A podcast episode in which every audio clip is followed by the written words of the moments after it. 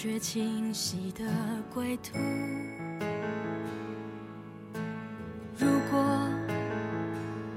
终究避不开孤独，什么回忆能让心一直满足？越来越成熟，反而学会了闪躲，hold 住的感受。有没有可能在为谁而困惑？Hello，大家好，欢迎再次收听雪漫电台之左耳听见，我是石榴，这里是北京，今天是周一。十一假期之后，你是不是也已经完全的投入工作或者是学习了呢？天气已经明显的转凉了，所以不论你在哪儿。都要注意保暖。今天的节目中将要跟大家分享到的故事主题是：成长付出的不只有眼泪，还有努力。节目的名字叫做《成长是将哭声调成静音的过程》。如果在听节目的过程中，你有任何想说的，或者是在今后的节目中想要听到的，都可以通过微信关注我们的公众平台十七 seventeen，把你想说的话直接留言发送给我们，也可以通过微博关注左耳工作室或小石榴欧尼，大家也可以通过以上方式参与我们的节目互动。下期的节目主题是有一个志同道合的朋友是一种怎样的体验？期待看到来自你的故事分享。好了，一起来听今天的节目。成长是将哭声调成静音的过程。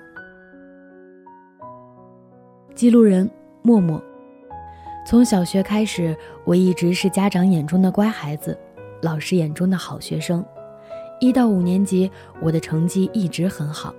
后来到六年级的时候，我跟一群不爱学习的同学交好，开始变得不爱学习。原本家长、老师眼中肯定能上重点中学的我，升中考成绩却特别的差。看到成绩的时候，我哭了。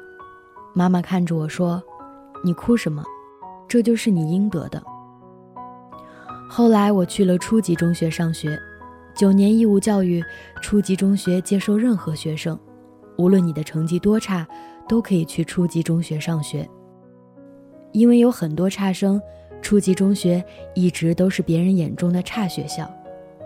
一开始我在学校也不爱学习，会逃课，会顶撞老师，成绩就是班里的中下游。想要上高中，还是很悬。初三的时候，妈妈告诉我，如果你考不上高中，你就出来工作吧。我当时想了很久，我不知道初中毕业的我能干什么，于是我开始认真学习。成绩慢慢涨上去，名次也到了班里的前几名。之后我考上高中，可是初级中学的前几名，但去到高中却是全年级七百多名。初三成绩突飞猛进时，收到别人的表扬，我喜欢这种被重视的感觉，所以在高中我也很认真学习，一直在慢慢进步，从年级七百名到年级四百名，再到两百多名。高三那年学习更加拼，晚上经常看书看到睡去，半夜醒来才发现自己没关灯。那年我已经考到年级前五十了。现在我在上大学，一路以来我一直在想，成长究竟是什么样的？可在我还没想明白之前，我早已经成长了。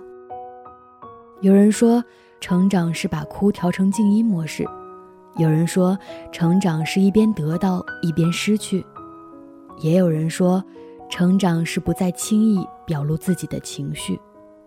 而我至今不知道该怎么形容成长，我只知道，或哭或笑，一定不要辜负成长。你的人生是你自己的，你唯有努力，才能变成自己最想成为的那个人。向上的青春，终将长成最好的模样。记录人思雨。所谓过来人，都会用一种温和的模式给我们灌下一碗鸡汤，说成长的种子总是被眼泪浸泡发芽的，可我却认为努力才是成长的催化剂。我是一个随遇而安的人，从不相信那种不要一成不变的生活的那种人会过得很幸福。颠沛流离，四处为家。年轻的我们总有那么多豪情壮志，也总有那么多许不尽的人生愿望。但再多的豪情也敌不过现实的打击，再美的愿望也敌不过岁月的侵蚀。不过这些想法，在我再一次遇到小树之后，就完全消失殆尽了。小树是我的好朋友，上小学那会儿，我们是前后桌。她是个很有主见的女孩，也就是我们常说的主意很正。五年级的时候，小叔疯狂地迷恋上了跆拳道。当时学校开那门课程是为了让我们强身健体，可他却把跆拳道当成了他毕生的事业。所以小学没毕业，他就去了体校。他长得瘦弱，刚到体校那会儿几乎是天天哭，可他却丝毫没有要放弃的意思。在那个女孩少、男孩多的地方，眼泪再多也都是无用的。小学毕业，小树回来了，他给我们讲了他在体校的生活，讲得那么轻松，可我觉得他一点儿也不轻松。初中的三年时间，我们谁都没有联系过小树，渐渐的，他好像淡出了我们的世界，直到我们初三毕业。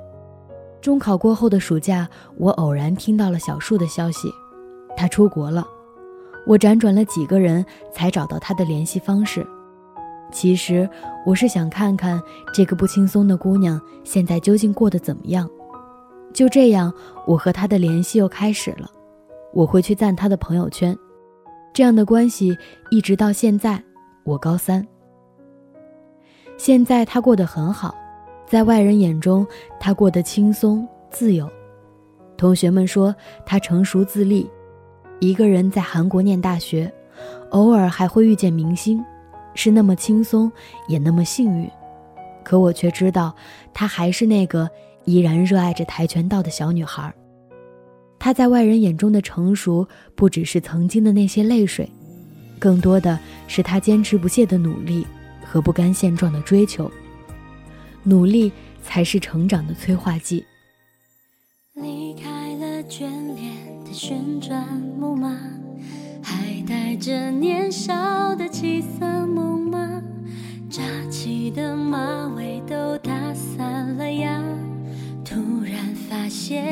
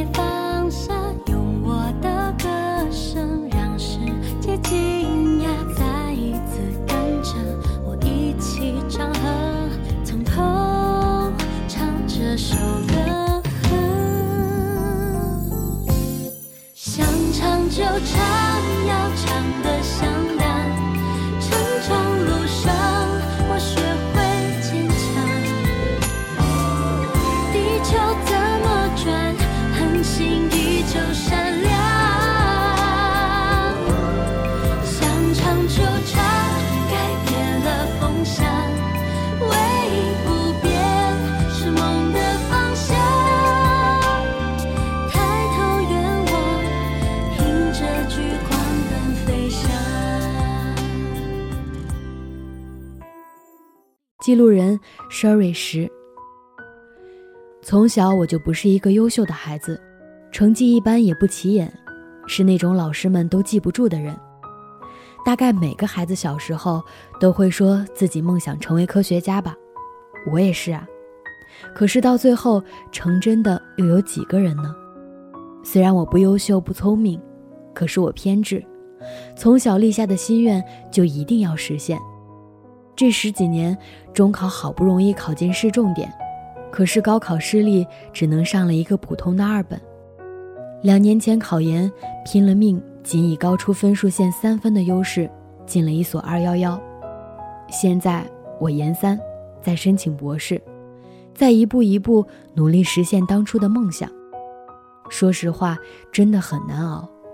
这十几年，太多眼泪，太多汗水，沮丧过。也想过放弃，每当这个时候，我总会想到一句话：当你想放弃的时候，想想自己为什么坚持到了现在。是啊，十几年都过来了，还怕再坚守这一段时间吗？最近也是因为实验的问题很煎熬，理工科真的不好念。正如那些年我们追过的女孩里柯景腾说过的，到最后实现梦想的，往往不是那些有才华的人，而是直到最后也不会放弃的那个人。是的，我相信奇迹，所以一直不放弃努力。奇迹会是努力的另一个名字。记录人。阿莫西林，四年前，我提着行李坐上开往广州的大巴，深夜的车缓缓地在高速路上行驶，身后是渐行渐远的故乡，回不回头，都留下了乡愁。我没有像大多数人一样，或激动或兴奋的，一本正经地迎接如期而至的大学时光，哪怕过去再久，我仍然记得那天在家吃午饭。同学打电话来告诉我高考成绩，妈妈嘴里的肉嚼了几下，突然停住了，但她什么都没有说，只是示意我要把汤喝完。我宁愿他像以前一样责怪我为什么不考好一点。上了大学，军训将我的日子不断往前推，虽然这是一段很多人都不愿回忆起的所谓辛苦的记忆，但这四年来，我觉得那段时间忙碌。且快乐。后来我学会了逃课，躲在宿舍看剧，装病在宿舍睡觉，早退去食堂吃饭，考试作弊，日子得过且过，越活越颓废。理想中的大学已经与我背道而驰，只剩下麻木的我，没有当日的热血。大二下学期计划着暑期去云南给一个长辈摘松茸，所以要好好存钱。在网上找了好多份兼职，有站在地铁口给学生家长发放学英语的传单，从早到晚吹着冷风，忍着路人的漠视，最后在拿到几十块钱的那一瞬间，还能心满意足地笑出声来。还有忽视法律法规，听信别人的谗言，拿自己的身份证去工商银行办卡，幸好后来把银行卡注销了。钱在那段时间。变得特别重要。为了钱，我失去了太多作为一个大学生应有的理性。大三，我又找了两份兼职，一份是家教，每天下午五点到八点，辅导小学生作业，五十块；一份是华为手机暗访员，一家店六十块。每个月底，我的银行卡稳稳多出一千块。我告诉自己，这都是暂时的。大学的最后一个暑假，我去了重庆，一个经济不落后于广州的城市。我想融入到这个城市，于是找了份为期十五天的小学语文老师的工作。由于我住的地方离辅导机构很远，我每天早上五点多起床，早上第一班车还没开，踩着泛白的天色和路边还未关掉的路灯，啃着面包屁颠屁颠地往轻轨站跑。跟大多数早起上班的人别无两样，偶尔看报，偶尔打瞌睡，偶尔听歌，偶尔也看着窗外的风景发呆。中午回到家已经是下午一点多，随便吃点东西就开始备课批改作文，直到夜色渐浓。我今年大四，即将走进曾经被别人说的犹如战场般互相厮杀或暗算的社会，但我无所畏惧。过去的经历也许并没有教给我太多如何更好的应对职场的套路，只告诉了我一个道理：上天不会辜负任何一颗努力拼尽全力的心。也许你也会有某次挫败，但这个过程和结果不会没有意义。惊喜总会在你最不经意的时候出现，以你看得到的或者看不到的方式。这些经历得到的酬报，眼看微不足道。但却告诉了自己，只要我四肢健全，只要我愿意付出，就不会饿死。所以，人千万不要懒惰，不要心存侥幸，不要总想着以后依仗谁过好这一生。在没有足够多的钱之前，钱真的很重要。没有钱，没有朝九晚五的工作，我要用什么去实现浪迹天涯的梦呢？我努力工作，就是为了有一天可以把钱变得不再重要，就是为了更理直气壮的浪迹天涯。又是你的面孔，带给我是笑容，在我哭泣的时候；又是你的问候，带给我是感动，在我孤寂的时候。虽然没有天生一样的，但在地球上我们是一样的。尽管痛的、哭的、没说的，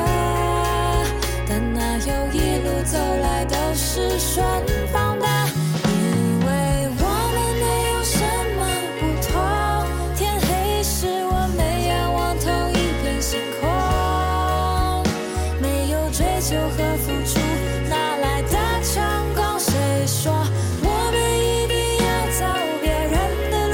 谁说辉煌背后没有痛苦？只要为了梦想不服输，再苦也不停止。故事分享完了，你的成长是否也跟这些讲故事的人有着共同的经历呢？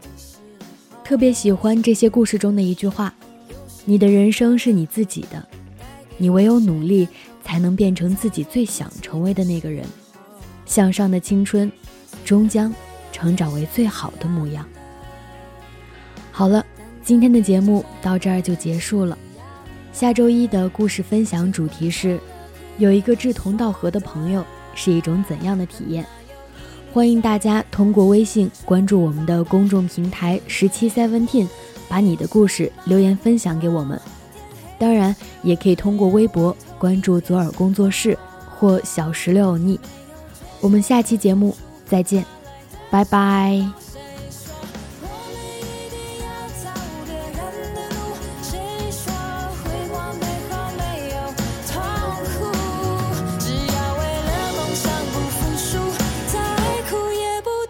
脚步。